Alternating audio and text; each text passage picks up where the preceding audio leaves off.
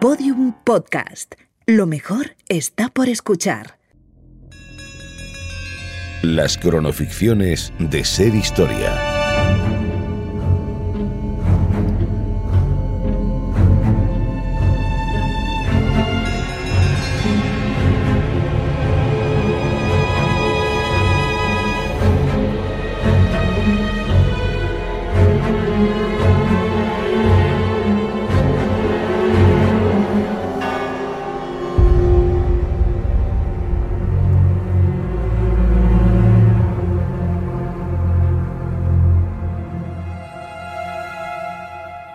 Detrás de todo gran genio suele haber un gran rebelde. Georg Friedrich Händel, músico y compositor alemán nacionalizado inglés, figura cumbre del barroco, fue una de esas figuras que ni en vida ni en posteridad dejó a nadie indiferente.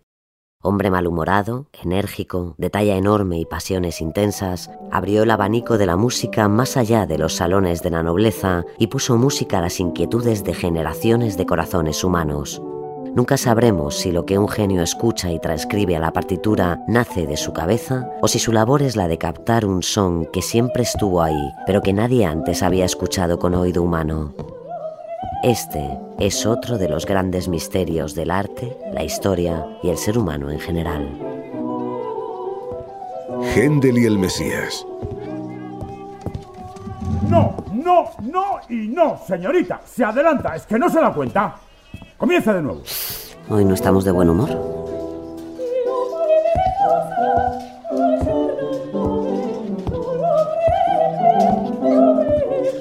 Otra vez se adelanta. Tan difícil es que siga el tiempo que le marco. Ta, ta, ta, ta. Esta noche canta ante la reina. Así piensa destruir mi obra. No se lo permitiré. ¿Me oye? Pobre mujer. Bueno, es lo que el maestro llama el precio de la excelencia. Voy. Ya va, ya va. Hola, señor Smith. Hola Adam, aquí tiene el pan del maestro Händel. Muchas gracias. Mm, aún está caliente. Basta, por favor. Tómese un descanso y reflexione. Si vale usted para cantar, o estaría mejor vendiendo coles. Por lo que escucho, el señor no está de muy buen humor esta mañana. Es el ensayo para el concierto de Pascua de esta noche. Si es que algún cantante llega vivo esta noche. ¿Alguna vez se calmará este hombre? Supongo que el mal genio viene con el talento. Uy, entonces Dios me libre de tener talento para la música. Yo a mis panes no les grito como él grita a sus cantantes. Bueno, o a usted, eso no es muy cristiano, si usted me permite decirlo. No se preocupe por mí, señora Smith. Hace mucho ya que sirvo al maestro Händel y ya estoy acostumbrado. Es usted un santo, Adam. ¿Ha reflexionado ya? ¿Estás segura de que hay un rastro de cantante en ese pecho? De acuerdo, empecemos de nuevo. Mm, Parece que ahora la cosa va mejor. ¿Qué ha sido eso? Maestro, Sube, Adam. maestro, ¿se encuentra bien? No se mueve. ¿Puede oírme? ¡Maestro! Intente moverlo. Moverlo es imposible. El hombre es un gigante. Señora Smith, rápido, vaya a buscar un médico. Maestro, maestro, despierte, por favor.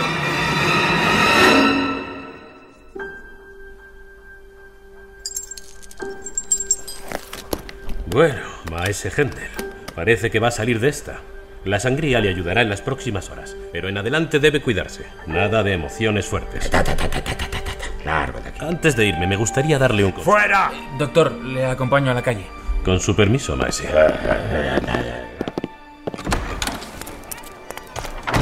Dígame, ¿es grave? Apoplejía. La parte derecha está paralizada. ¿Se recuperará? Lo dudo. ¿Quedará paralítico? Casi con total seguridad, si no se produce un milagro. Pero podrá volver a tocar y a componer. Eso no.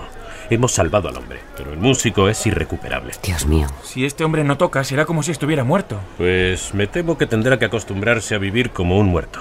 La culpa es de los muchos disgustos. Este año ha escrito cuatro óperas, pero eso no vale. Ahora la moda son los castrati italianos. Todo tienen que ser castrati. Esos pobres niños mutilados, solo para que gente sin gusto pueda disfrutar. Es una reverenda estupidez. A mí me gustan los castretes. Eh. Disculpe, no quería decir que... ¿Cuántos años tiene el maestro? 52. Aunque con la constitución de un toro. Tendrá que convencerle de que descanse, Adam. Ya ha compuesto muchas obras magníficas. Tal vez le ha llegado el momento de retirarse. Eso es imposible, doctor. Si ese hombre no compone, le digo que morirá. Bueno, por lo menos que tome las aguas en el balneario de Aquisgrán. Puede que allí mejore. Sí, doctor. Pero no se hagan ilusiones. Nunca volverá a componer. Como mucho llegará a caminar sin su ayuda. Pensalé, Adam. Bastante aguanta usted su mal humor como para llevarle a rastras por Londres el resto de su vida. Aquí es gran. De acuerdo, lo intentaré. Buenos días. A ver cómo le dices esto ahora. Se van a oír los gritos desde aquí, Graham.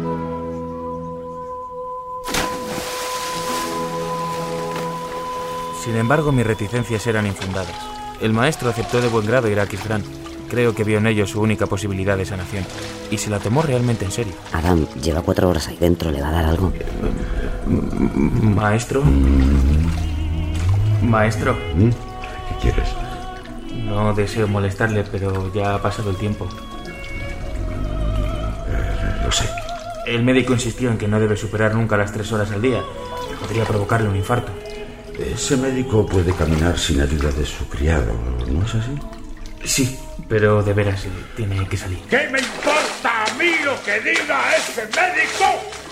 He leído que este balneario obra milagros. Pues vamos a ver si es verdad que Dios habita en estas aguas. Esto va a ser imposible. Llama al médico, Adam. Eso lo asustará. Llevo cuatro meses arrastrándome por Londres como un gusano, apoyándome en las esquinas para caminar. Los doctores me han sangrado, colocado ventosas hasta succionarme los huesos. Y nada. Sí, claro, pero a veces lo que cura también mata. Un poco de adormidera calma el dolor, pero una gran dosis es letal. Buen razonamiento, Adam. Haremos algo. Ponme un clavicordio junto a la piscina.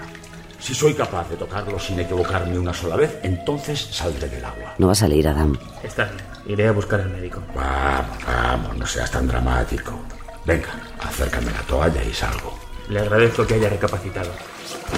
Aquí tiene la toalla. Acércate más, hombre, que no llego. Tome.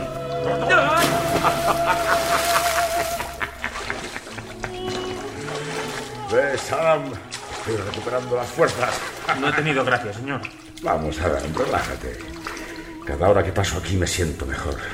No sé si son estas aguas o algo dentro de mí que se niega a rendirse. Noto una fuerza interior nueva. Creo que voy a volver a Londres totalmente recuperado. O totalmente muerto. Lo celebro, señor. Si me disculpa, voy a ponerme ropa seca.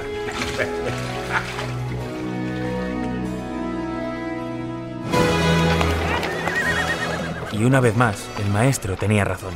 Contra todo pronóstico y recomendación, las fuerzas de mi señor volvieron. Vaya si volvieron. Los médicos dijeron que nunca habían visto una recuperación como aquella. Verdaderamente, si no fue un milagro, al menos lo pareció. En pocas semanas estábamos de vuelta en Londres. Tengo que reconocer que estoy sin palabras, maestro. Admiro su determinación. Agradezcale a su fuerza de voluntad que vuelva a tocar. Ah, doctor, ustedes los hombres de ciencia siempre tan incrédulos.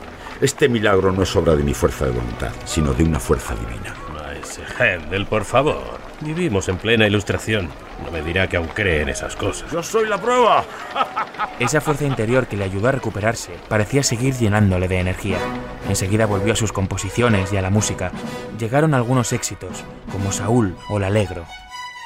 Y con la música, claro, volvió el mal genio.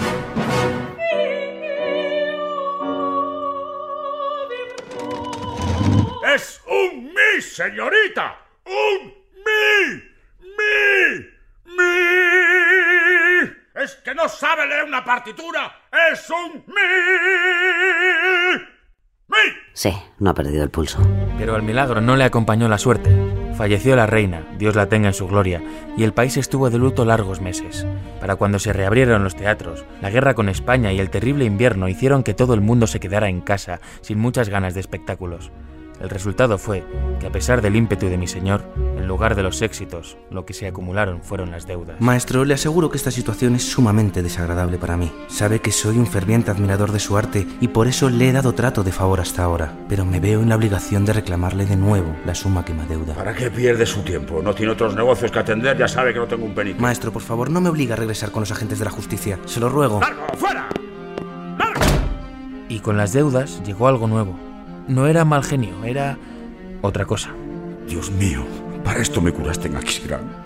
Para tirarme luego por el barro, mírame. ¿Es esto lo que tienes destinado para mí? Yo, Händel, tocando a beneficio de comerciantes sin oído para saldar mis deudas. Prefiero que me rebunde un coro de burros a que me aplaudan esos mercachifles. Mejor haberme dejado morir. ¿Me oyes? Y con la desesperación, otra novedad. ¡Eh! ¡Tabernero! Ponme otra jarra. ¡Eh! Te estoy hablando a ti, saco de viejos. Te estoy pidiendo otra jarra de vino. ¡Sírveme, maldita sea! Así que un día sí y otro también, me tocaba ayudarle a meterse en la cama y a curarle las heridas. Adam, ayúdame. Ahí está, y borracho como una cuba. ¡Adam! Maestro, por favor, permítame quitarle los zapatos al menos. ¡Déjame! Así mañana no tendré que volver a ponérmelo. Tiene una herida en la frente. Maestro, tiene sangre. No puede irse a dormir así. Es imposible, Adam. Los muertos no sangran. Ese líquido rojo tiene que ser otra cosa.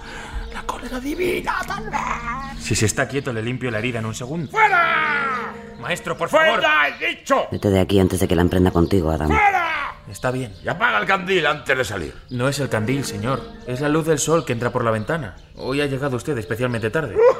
Y está bien, déjame. ¿Hasta cuándo durará esto? La carta, Adam. Eso a lo mejor le saca de su estado. Maestro, si me permite solo una cosa más. Esta mañana vino Jennings preguntando por usted. No tengo un penique, no puedo pagarle. No le debe usted dinero. No vas a irte nunca. Jennings, maestro, el poeta que escribió el texto de Saúl. Usted le puso música. Ha traído un paquete para Si usted. no son unas cortinas que cubran ese maldito sol, no me interesa largo, Adam. Con su permiso. No te preocupes, con lo que le has dicho no podrá dormir.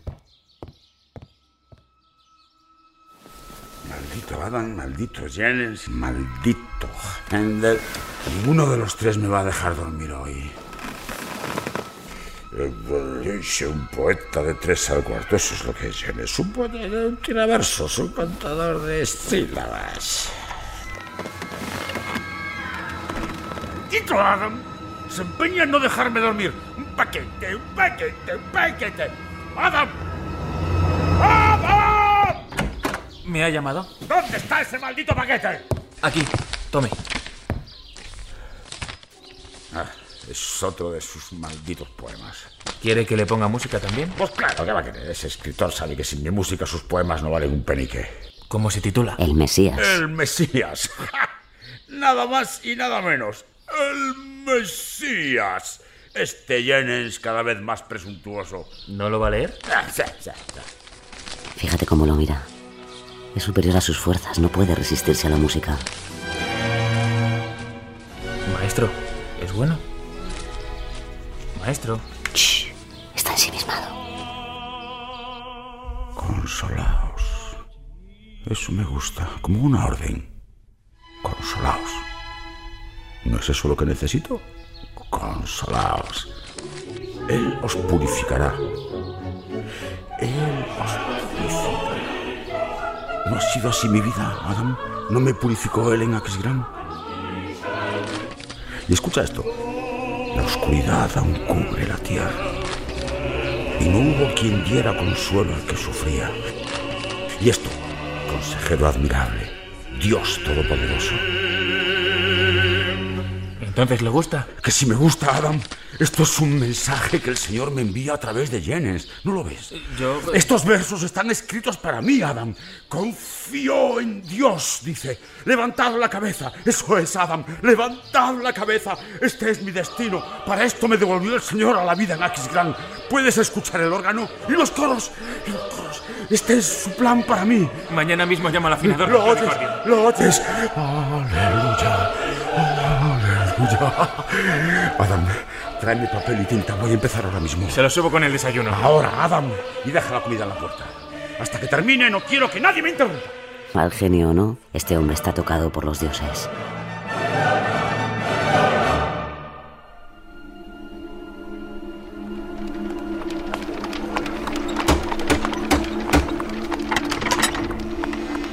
Doctor Jenkins, pase por favor. Gracias.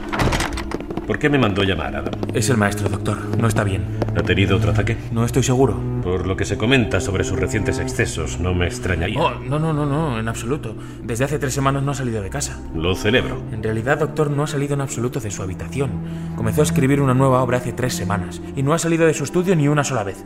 Muchos días le dejo la comida en la puerta y cuando subo a recogerla ni ha tocado el plato. Este hombre es incorregible. Le he escuchado tocar el clavicordio día y noche. Esta mañana subí a recoger el desayuno y la puerta estaba entornada. Aproveché para mirar y le vi tirado en la cama.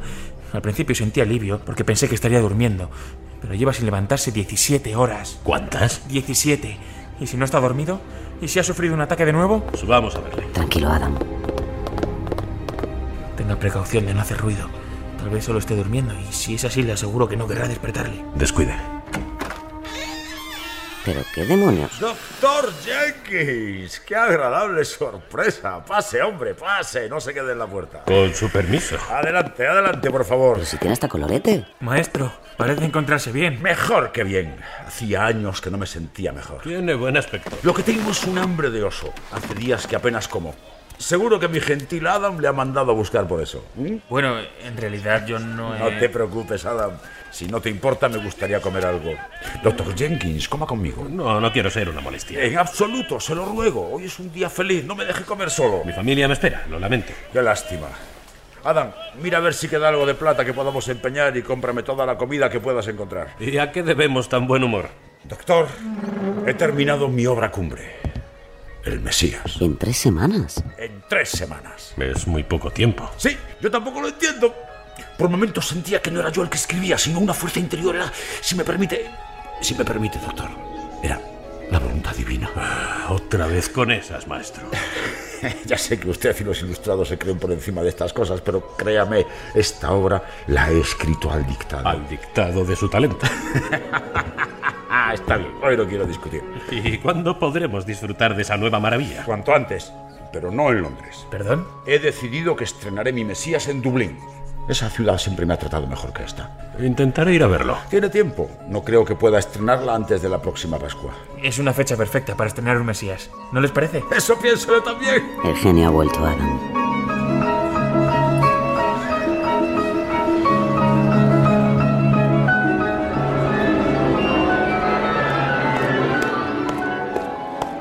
Maestro, Ahora no, Adam.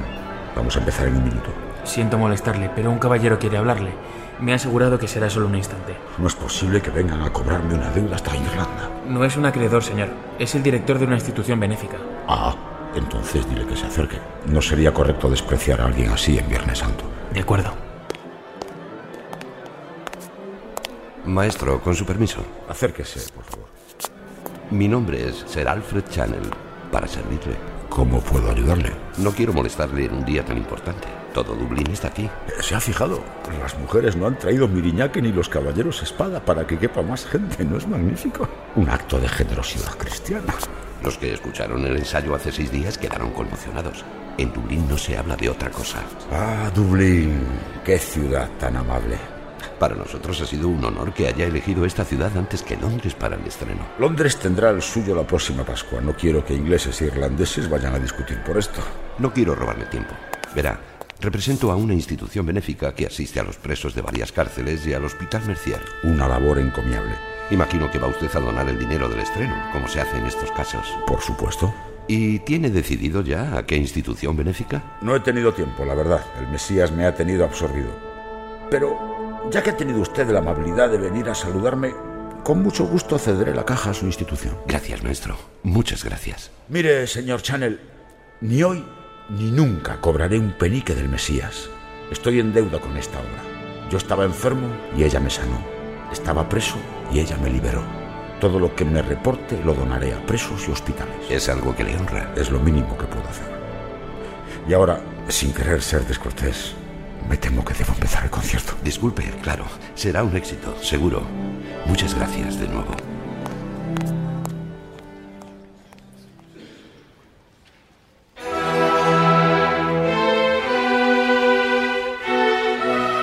Mi maestro podía tener muchos defectos, pero era un hombre de palabra. Ni una sola vez cobró por el Mesías. El público de Londres se rindió a su obra la Pascua siguiente y después el resto de Europa. Hasta algún ilustrado francés fue visto con lágrimas en los ojos. Los años siguientes hubo de todo, algunos buenos y otros malos. Las deudas iban y venían, pero ni siquiera cuando los acreedores tocaban a la puerta, el maestro aceptó cobrar por el Mesías. Y así pasaron los años, pero aún hoy, ciego y anciano, con 74 años, el maestro sigue dirigiendo su Mesías cada Viernes Santo. Y seguirá haciéndolo mientras le quede un aliento de vida. No lo dudes, Adam. Adam, Aquí estoy, maestro. mis ojos no ven como antes. Dime, ¿se ve a mucha gente? Ha llenado el Covent Garden, maestro. Todos esperan que les redima con su música. Al final se va a convertir usted, mi buen doctor. Pero luego no me acuse a mí de haberle convencido. Se le ve muy débil, Adam. Maestro, ¿no está un poco mayor para dirigir? Pamplinas, pamplinas. Ayúdame a subir al podio. El público está esperando. Apoyes en mí. Vamos a ver si me acuerdo.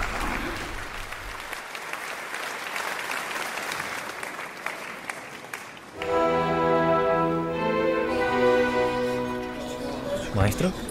¿Maestro, se encuentra bien? No sé, no sé. Está blanco, Adam. Tienes que llevártelo a casa. Doctor Jenkins, ayúdeme. Levántele la cabeza, voy a buscar su carruaje. Aguante, maestro. Aguante.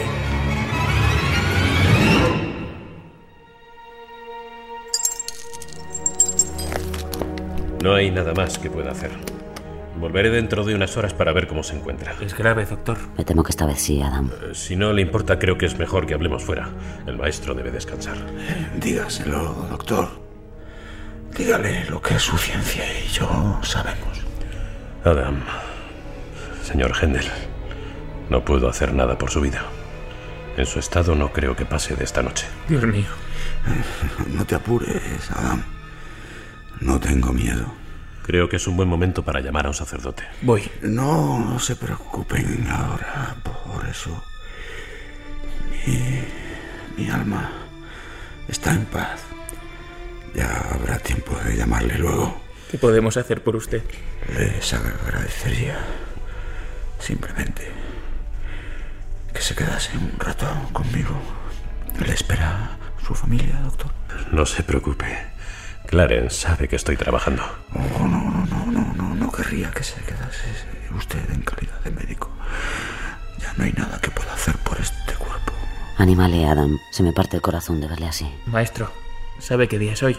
13 de abril. Qué día tan feliz.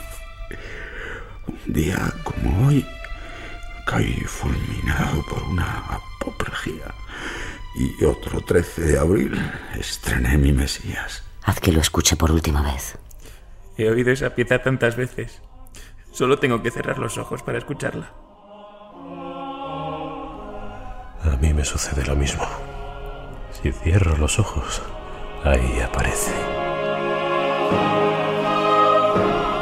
Amigos míos, yo les acompañaré cerrando los ojos.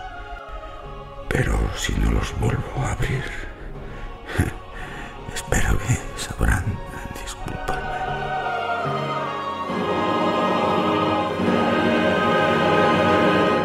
Descansa en paz, Maese Hendel. Amén.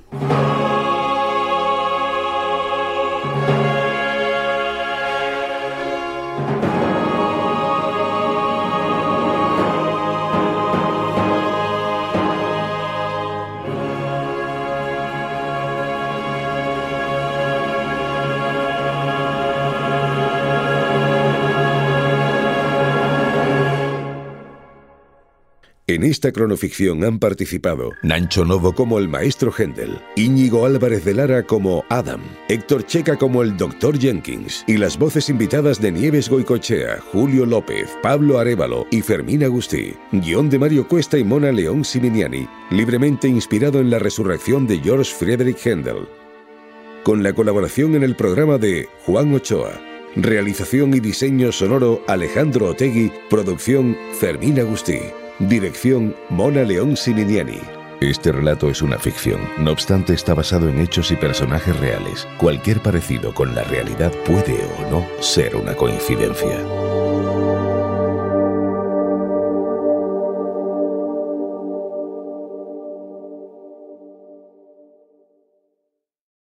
Todos los episodios y contenidos adicionales en podiumpodcast.com y en nuestra aplicación disponible para dispositivos iOS y Android.